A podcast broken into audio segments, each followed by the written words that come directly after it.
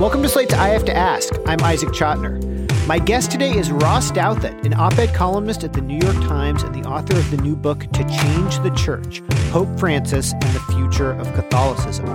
Douthat, a believing Catholic and social conservative, takes a critical look at the very popular Pope and explains why he thinks some of the changes the Church is considering could be detrimental to his faith.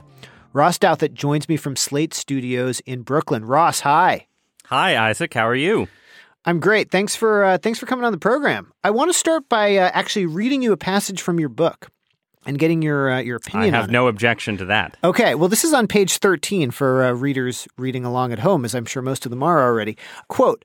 But what happens when a pope sets out to defy this reality, to slip through the bars and evade the constraints, to act in the way that a watching world, and above all, a watching media, seems to want the man at the center of the earthly church to act? What happens when a pope decides that he can deal with the church's crisis, its crisis, its deep divisions, in a swift reforming march and reshape Catholicism according to his vision?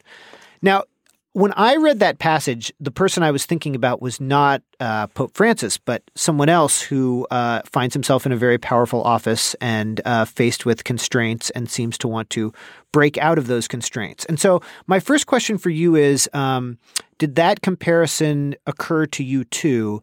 And how do you see Francis and Trump as two figures placed in these very powerful positions who are sort of fighting against? Tradition um, of the offices they hold? I think, I mean, first of all, I, I did see that comparison. Um, it's a very fraught one, of course, because there are some there are some obvious moral differences between Pope Francis and Donald Trump, um, and there are lots of practical differences in terms of their you know, to the extent that you can say that the Pope has a policy agenda, it's pretty much diametrically opposed to the Trump agenda on all fronts, with uh, issues like migration and immigration being sort of the most telling example.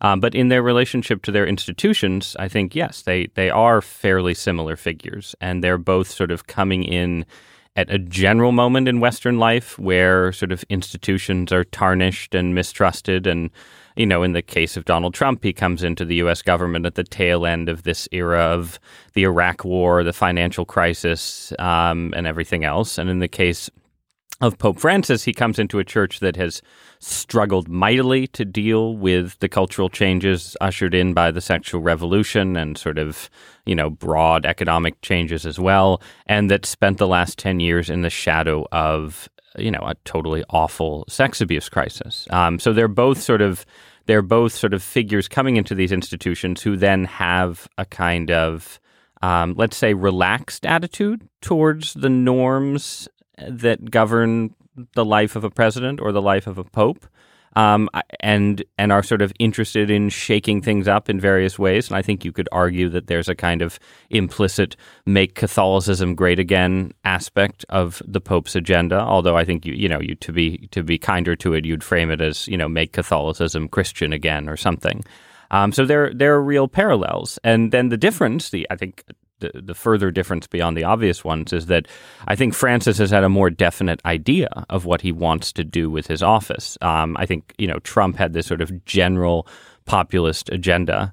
Um, but has not been particularly adept at using the levers of power in Washington. He's been stymied on various fronts and just sort of exists for, at the moment as a kind of ranting figure on Twitter. Whereas Francis, as I try and describe in my book, is uh, you know is a very effective um, he's a very effective populist, a very effective disruptor in certain ways. And so he has moved in all kinds of ways internally and sort of created the context for what are potentially real and substantial changes, the likes of which Catholicism hasn't seen since the Second Vatican Council, and po- depending on how you argue things further back. Well, so one of the things that's interesting reading the book is that you know, for people who don't know your your writing in the New York Times, you're you're a very strident critic of the president, and this book is obviously very, very critical of the Pope. And so it seems underlying both, or underlaying, I should say, um, both critiques is not just sort of a policy critique of the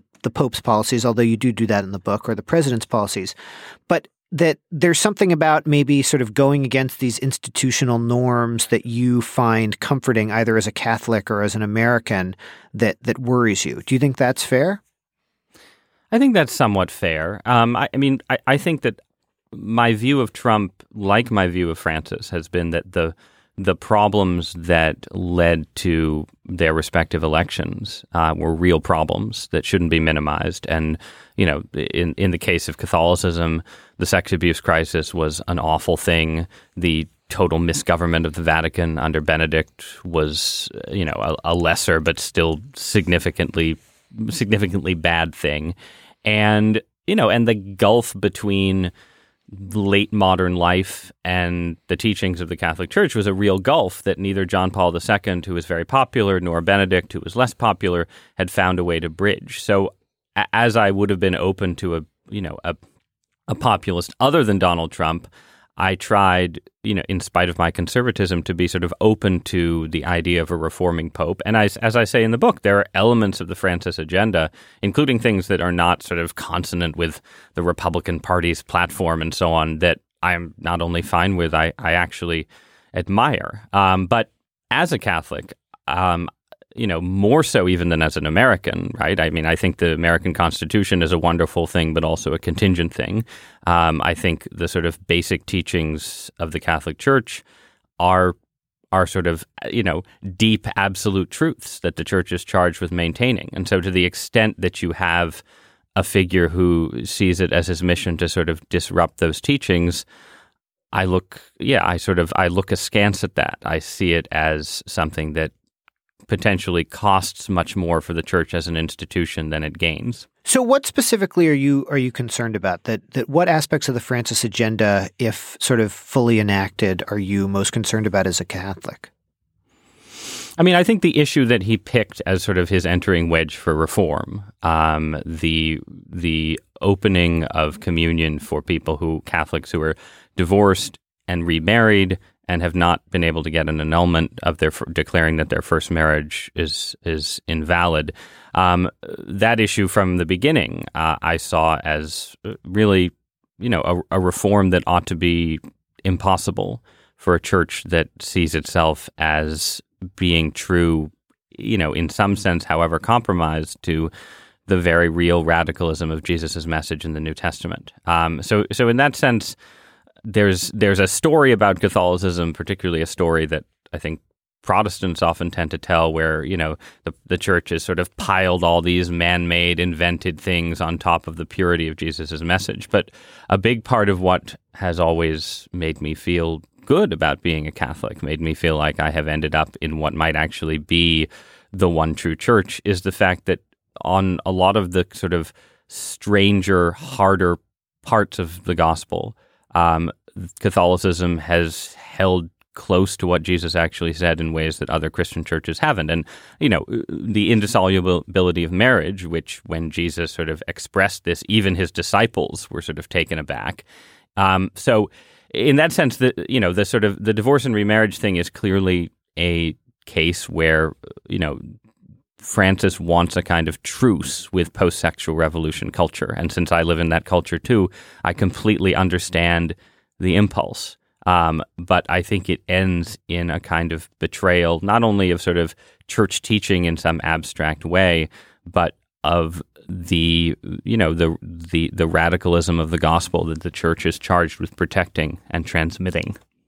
Putting aside, I, I don't think you and I are going to agree about sort of whether there's some fundamental truth to the message about divorce that that you're reading and that I might not agree with. But but what I am curious about is sort of how you see something like divorce in the context of a modern society like 2018. And so you have Catholic people who are um, in a marriage and things go awry as things do. Um, what what sort of practically speaking do you is your message to those people given what you're saying in the book?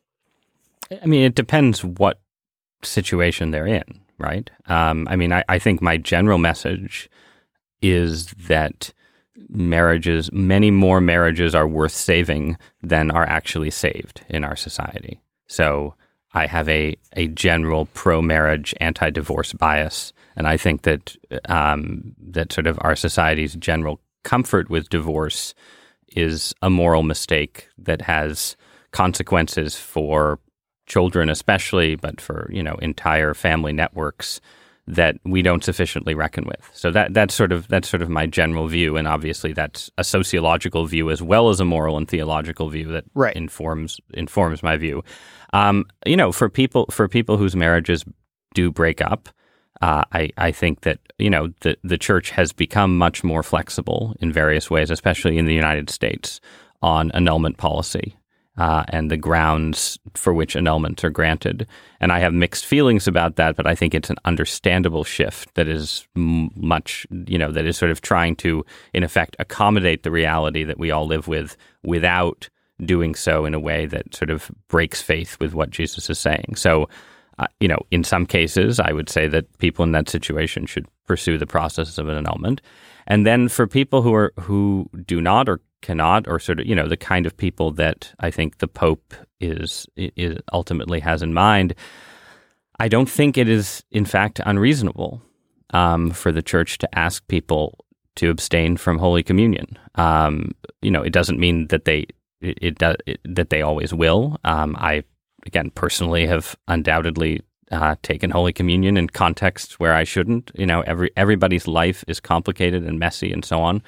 Uh, yeah, let's hear but, about those. And everybody, that, everybody's yeah. relationship with their church is complicated and messy and so on. But for the church itself to essentially either drop the teaching entirely or sort of put it away in a book somewhere in the Vatican as this kind of ideal that no one can reach, I think is a huge cultural abdication that has costs for not just sort of people who find themselves in these genuinely hard situations, but people getting married, contemplating marriage right now, people trying to make their marriages stay together, and so on. And I, my parents are divorced, and my grandparents were divorced between before them, and I, I understand the, I, I understand the hardship that a teaching like this can impose on people, and the distance it can seem to create between them and God. But at the same time, I also understand the costs of divorce for the people who live with it who aren't the couple involved, and that you know there, there's there's a there's a social value as well as a, again a moral and theological value in having one institution, this institution that again claims to be the custodian of God's actual to, revelation to humanity, holding to indissolubility when all the rest of the culture has just decided to deal with people breaking their vows and leaving their children potentially with a kind of shrug. And so is your sort of fear if if the changes Francis wants to put in the church move forward is that essentially just on a very practical level again not talking about sort of the truths of the church that you feel may be being betrayed in some way but that essentially these compromises that you see modern society as having made about things like divorce are just, you know, that the church could sort of function as a necessary bulwark against them and that, you know, yeah, I, I, don't see any. I don't see any gain to society in Roman Catholicism becoming a kind of therapeutic chaplaincy to post-sexual revolution society. Um, and I don't see anything in Western society right now, our you know our society of sort of Me Too angst and you know low birth rates and low marriage rates and general anomie that suggests that we've achieved this amazing social model um, that the Catholic Church needs to get up to speed and adapt to. Um, I think there are obviously things about modern life that the church can and should learn from, and that the you know that the church is that the church has been far too harsh and rigorous and cruel at various times in the past. But looking at the correlations of forces right now, I think sort of yes, snuffing snuffing out the Catholic critique of what seems to me a sort of decadent and flailing civilization doesn't seem to do anybody any any practical good. I was waiting how long you would tell you would say the word decadent. We're not that far in. That's good. Um, but Okay, but let me let me ask you one other. It's a use. It's a useful word. No, I I uh, I agree with you. Um, even if I'm not, but no, I mean it's it's hard to deny that we've become uh, decadent after the last. Uh, I mean, a- anyone who doubted. I think the Trump level, phenomenon has yeah. convinced even liberals that decadence is a useful word for our situation. No, that's uh, I I can't uh, I can't argue with that. What do you think the church's teaching should be on issues of um, gay marriage and um, gay rights generally?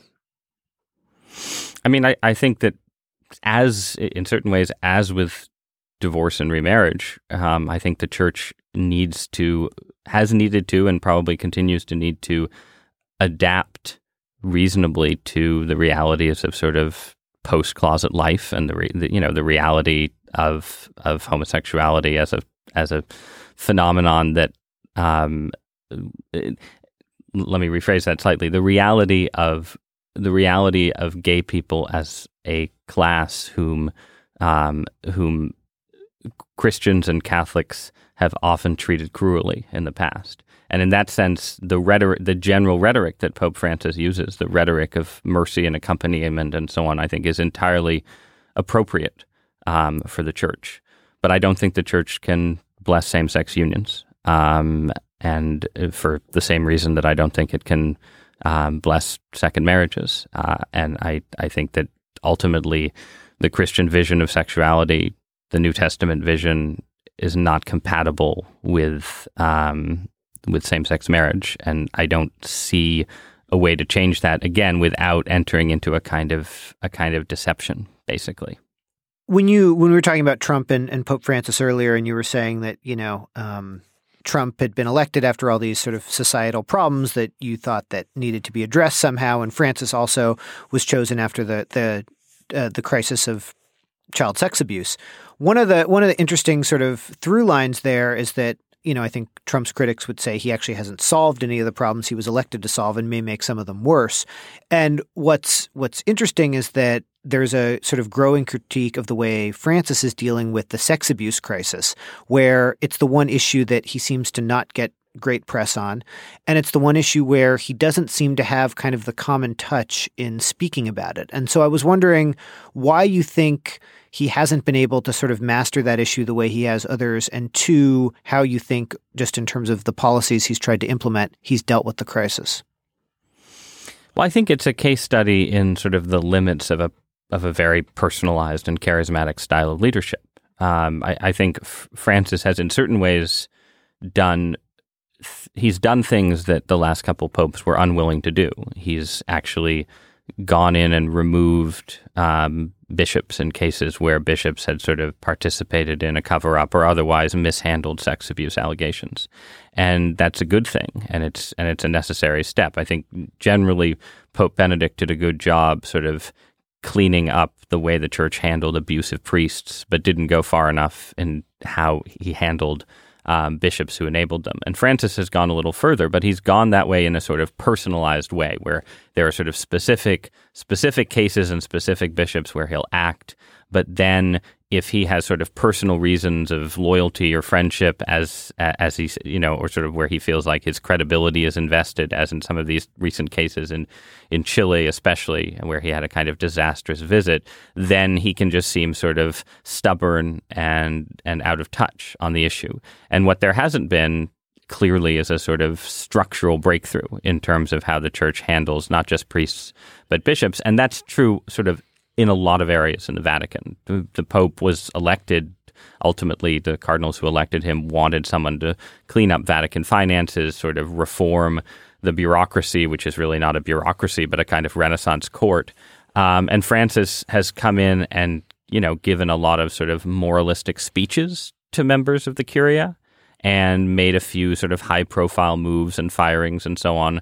But then on a sort of day to day level, very little has changed. A lot of the sort of figures who were who were prominent and incompetent or corrupt under Benedict are there. Some figures who had lost favor have sort of come back as part of Francis's court. Um, and there is, you know, there's once again with some of Francis's allies a kind of miasma of corruption that extends beyond just the sex abuse crisis. So it is, in a sense, again, what you'd kind of expect from a populist style of leadership and its weaknesses. You get, you know, a certain kind of very strong sort of moralistic rhetoric and some sort of interesting and important high profile moves, but the sort of institutional side of things is something that Francis just hasn't been interested in or effective in in dealing with. And where he has been, he's preferred, as as I said earlier, to sort of spend his energy seeking this kind of broader moral theological shift on culture war issues. We're not even getting the good moralistic rhetoric here,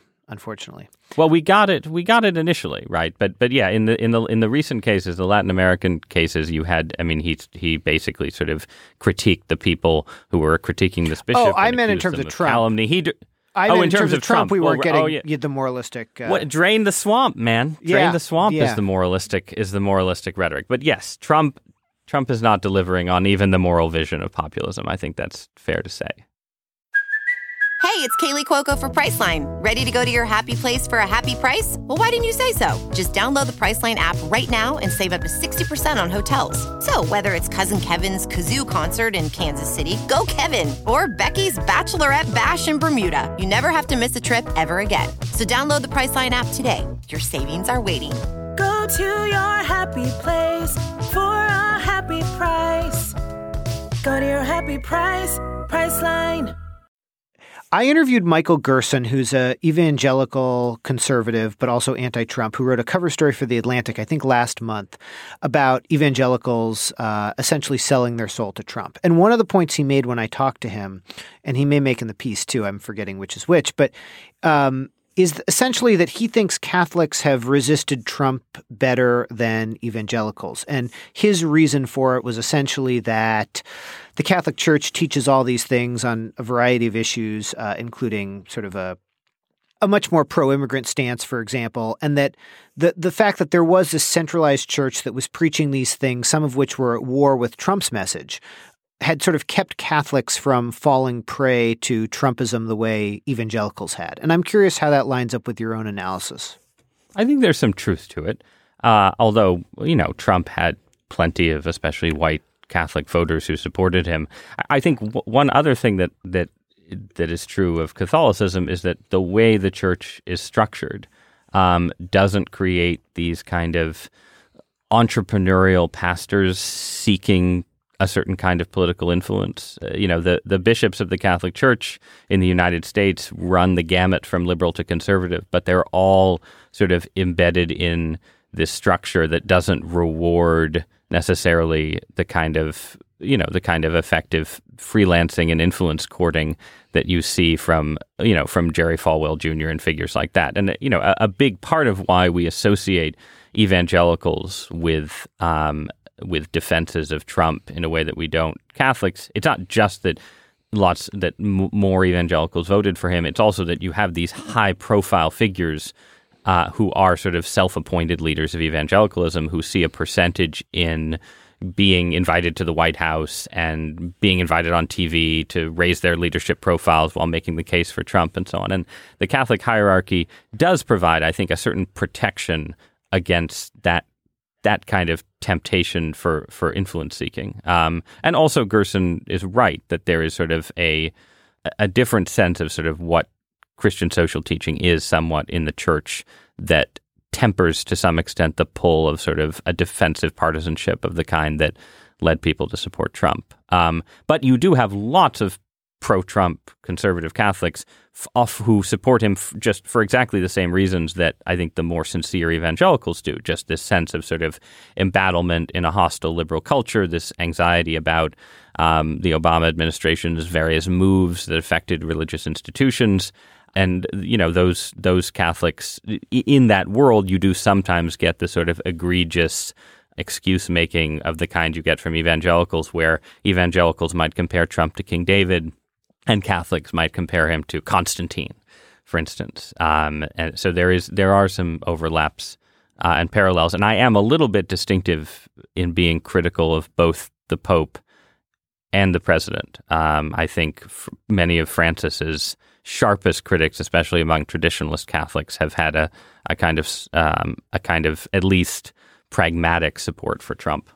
Do you feel embattled in liberal culture as a um, conservative who writes for the New York Times and engages with pop culture a lot? I mean, you you review films and so on. I try not to feel too embattled. Uh, I don't think that's sort of a healthy approach for someone who writes for a newspaper like the New York Times to take. Um, and so, I, I, mean, that means in part that I try and avoid sort of wallowing in things that might make me feel too embattled. I don't, you know, you don't want to spend hours in the comment threads or reading your mentions on Twitter because it can sort of encourage a bunker mentality um, in its own right. But I'm also not, you know, I'm I'm in a kind of privileged position, uh, and I'm not running a Christian or conservative institution. And I think I would feel probably more embattled, or I would have certainly in the Obama era if I were a, you know, president of an evangelical or Catholic college looking at you know regulations coming down from the Department of Health and Human Services. Um, you know, I, there there are just sort of lots of there are lots of positions of institutional authority where the tension between sort of liberal policy and liberal cultural goals and traditional Christian teaching is is very sharply felt. Um, and the position of newspaper columnist isn't quite one of them because, after all, you know, in part, I'm at the Times in order to sort of make manifest that tension because it's hopefully leads to good columns and interesting arguments. There's been a lot of debate about liberal institutions hiring conservative writers and publishing conservative op eds. We've seen this at the New York Times after they hired your colleague Bret Stephens. We've seen it with a number of op eds the New York Times opinion page has run. We've seen it recently at the Atlantic Monthly, who hired a man named Kevin Williamson at uh, who was formerly of National Review. I guess my question for you is obviously I'm not going to ask you to criticize your colleagues.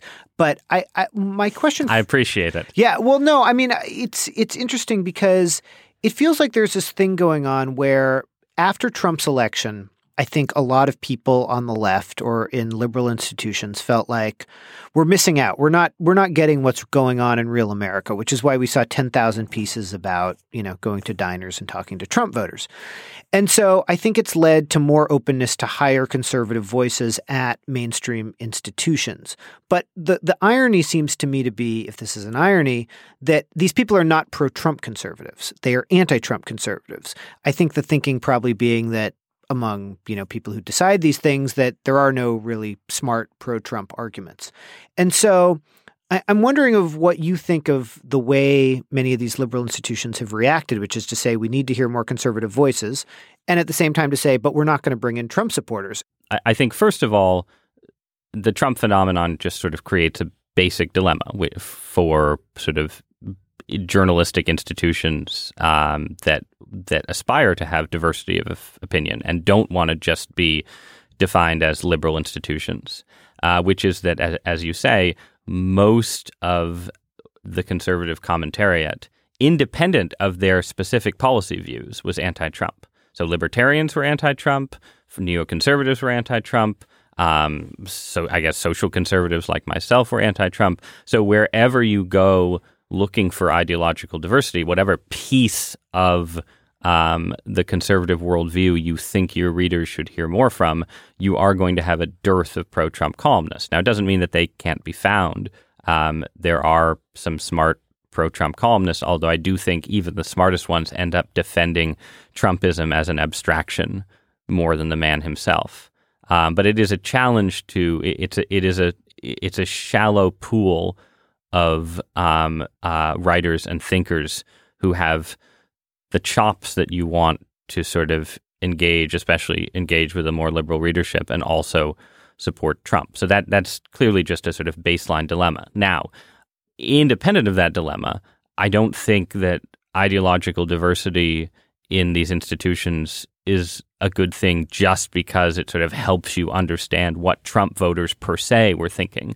I think it just sort of expands, it's good to expand your political horizons generally in the aftermath of an event like the Trump election that was so shocking, but that is also sort of part of this general wave of disruption and political uncertainty all across the United States and Western Europe. Um, so I, I think that there's value in hiring more people from the right, even if they don't technically speak for Trump voters in a direct way, because they do speak to ideas and concepts and realities that um, I think sort of have slipped a little bit out of the grasp of a of of sort of elite an elite liberal culture that felt a little too comfortable with the idea that it had sort of achieved a kind of end of history position from which it could just pass judgment on everything outside it.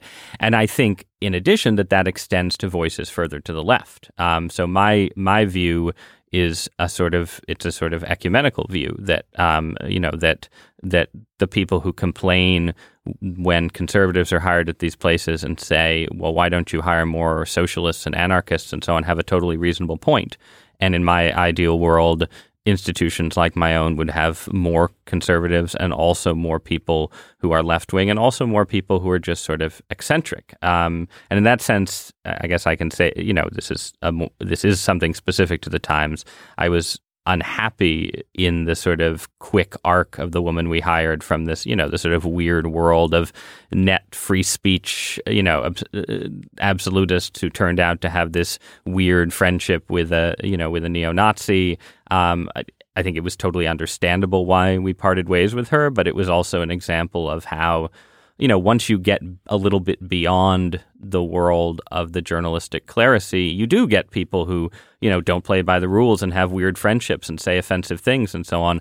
Um, but you also get opinions and ideas that are useful for understanding the world we live in. So I generally like the idea of outlets having the courage to to sort of take risks with people from all different parts of the political spectrum conservatism included, but not at all limited to conservatism. I agree with you that bringing in conservatives can still serve a purpose, even if those conservatives are not pro Trump conservatives, and that opening ourselves up to different voices is, you know, um, is important.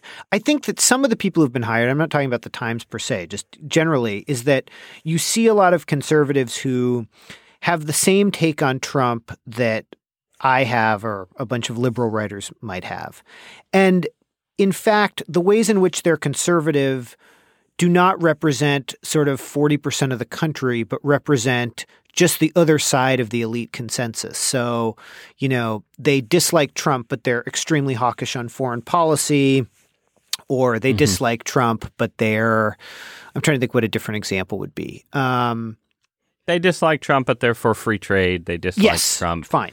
Um, right. They're in favor of increased right. immigration and so on. And, and, you have right, and you have extreme cases like Jennifer Rubin, who is sort of still notionally a conservative blogger for the Washington Post, who in the age of Trump is just simply against anything that you know has sort of ceased to become a conservative. And I'm not casting aspersions on, on her motives, I think something like the Trump election can, you know, cause people to evolve and change in all kinds of ways. But yeah, she, but her her pieces for the Post do not, in in spite of sort of her technical conservative label, don't represent sort of massive diversity, a massive, a major shift in diversity of opinion. I, I agree. Is there is there anyone though that you? I mean, do you? I don't think you answered the sort of question of whether you think that the Times should hire sort of a pro-Trump conservative. Um, and and I guess that the obvious follow-up is: Are there people that you see making the case for Trump that you read that you find intelligent or interesting, or are the conservatives that you read and find interesting ones who, like yourself, I think, kind of recognize certain aspects of what Trumpism perhaps could have been as being more appealing than kind of Paul Ryanism to aspects of right. the Republican Party, but who was deeply opposed to the man himself and many of the things he stands for.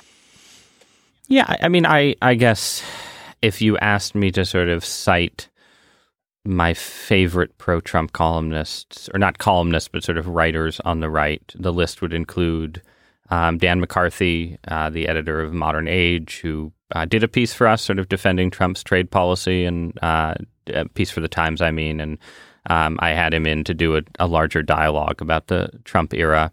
Um, he's an incredibly smart guy, uh, very good writer.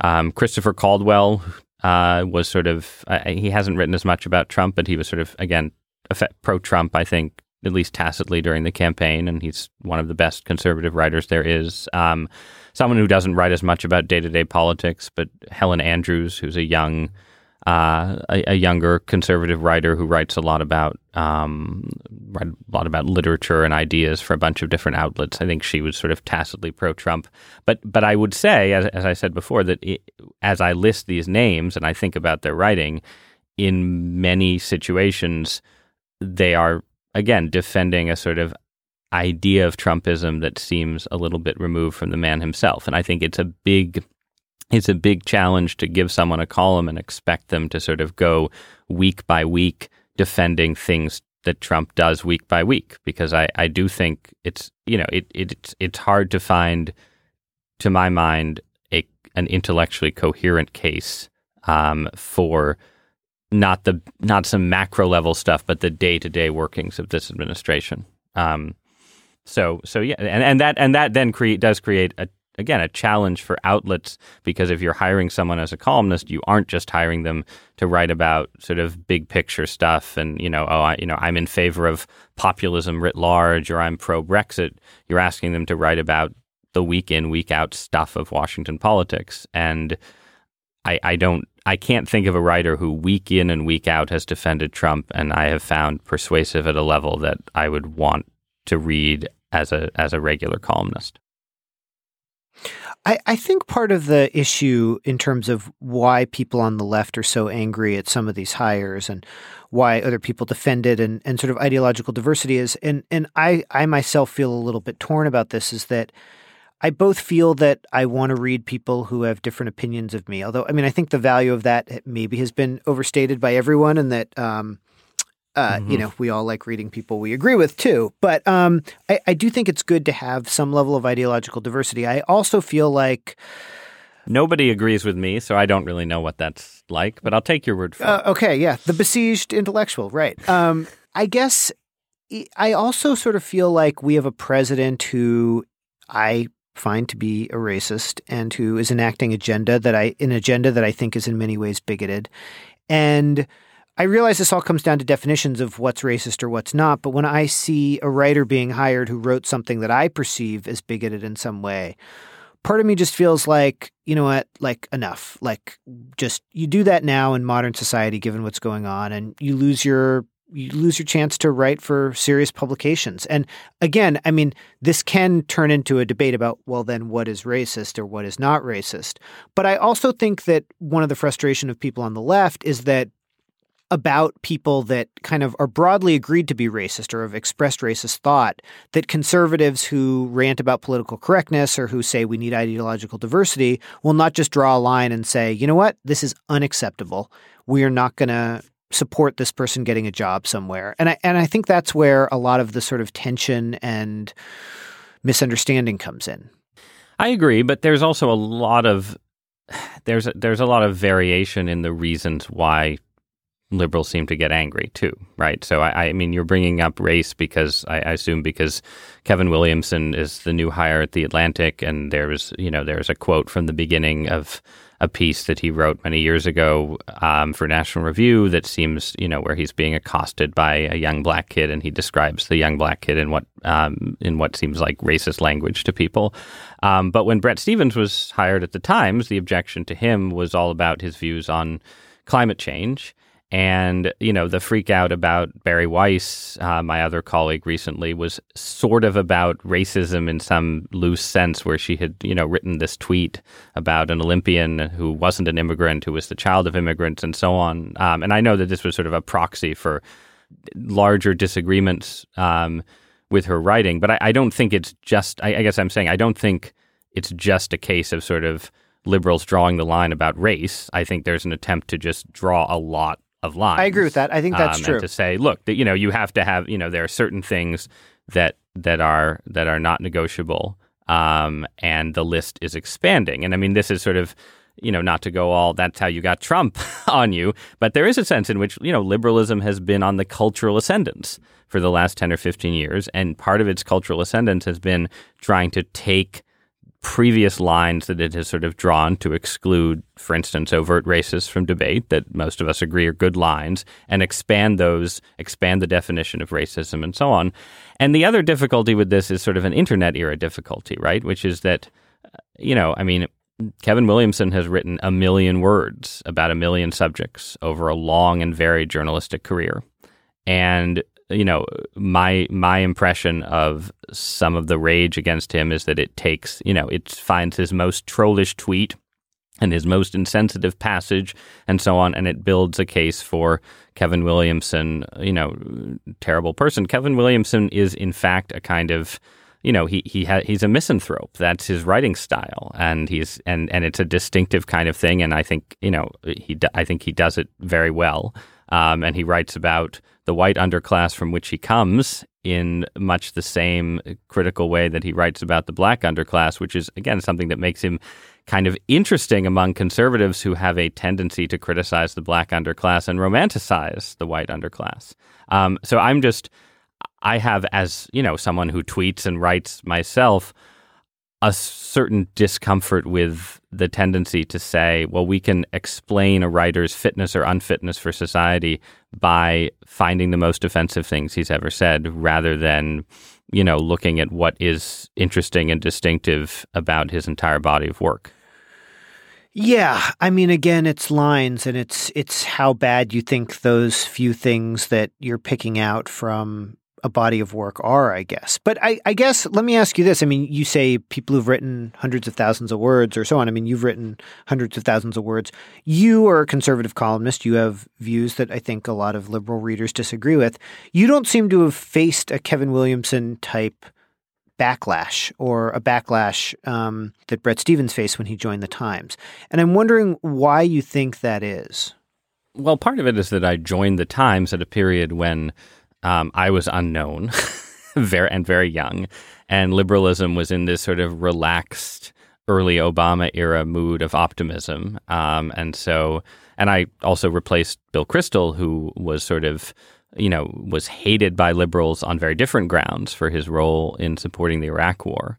Um, so, so I think for all of those reasons, there was no sort of, and there was no internet outrage culture um, to go back and find things that I'd written and attack them. Um, so for all of those reasons, I could sort of you know enter without without this level of controversy. And then you know, and then I've worked for liberal publications my whole career, so I have a I have a very clear sense, I think, of to what extent you can sort of write in dialogue in ways that allow people who don't agree with you to give you a hearing and not assume that you're a bigot and a troglodyte. Um, and the challenge is if you're hiring people from conservative publications, you're hiring people who haven't spent their life lives sort of doing that very careful thing, walking that tightrope, and so they're going to have they're you know they're going to have things in their in their paper trail, you know that sort of wouldn't fly as columns for more or or, or arguments for a more liberal readership. Um, now, with that being said, though, you know, I think about, I don't know how long ago, two months ago, uh, maybe less, uh, I wrote a column arguing that liberals should be willing to negotiate with Stephen Miller, um, even though they might think of him as a white nationalist, because immigration restrictionism is a part of American politics that isn't going away. There are reasonable cases to be made for it. And you can actually maybe hash out a more plausible, lasting deal on immigration with someone like him at the table than you would just by putting people who already agree on the issue in the room uh, as past immigration deals have have tried to do. And that column um, did get me accused of being a you know either normalizing white nationalism, normalizing racism, if not being a racist or a Nazi myself and it wasn't the same level of outrage that some other things have generated but it was it was sort of slotted in as an example of you know the times is becoming a newspaper that enables enables nazis and richard spencer is shifting the overton window and so on. Um, so you know i'm not i'm not you know i obviously don't think that my column was an example of sort of white nationalist propaganda but i'm not i'm not going to sort of persuade people otherwise in, in an interview with you. But I think it's an example of how sort of it doesn't, you know, th- this is a very fraught moment in American politics, and people are on edge. And I, I think there it's a case too of where the link to Trump really mattered. I think if I had written the same column in a general way, as I've done many times, and said, here are the arguments for uh, sort of moderate restrictionism on immigration. Here is why we shouldn't necessarily expand the immigration rate readers wouldn't have gotten upset. But because I was saying liberals or centrists should be willing to negotiate with the Trump White House, and particularly this sort of figure that people consider noxious, Stephen Miller, it did get that. It did get that kind of reaction, um, which is in turn a case study in the challenges that um, we were talking about earlier that an, a literal pro-Trump columnist would obviously face in writing for an audience like the Times's.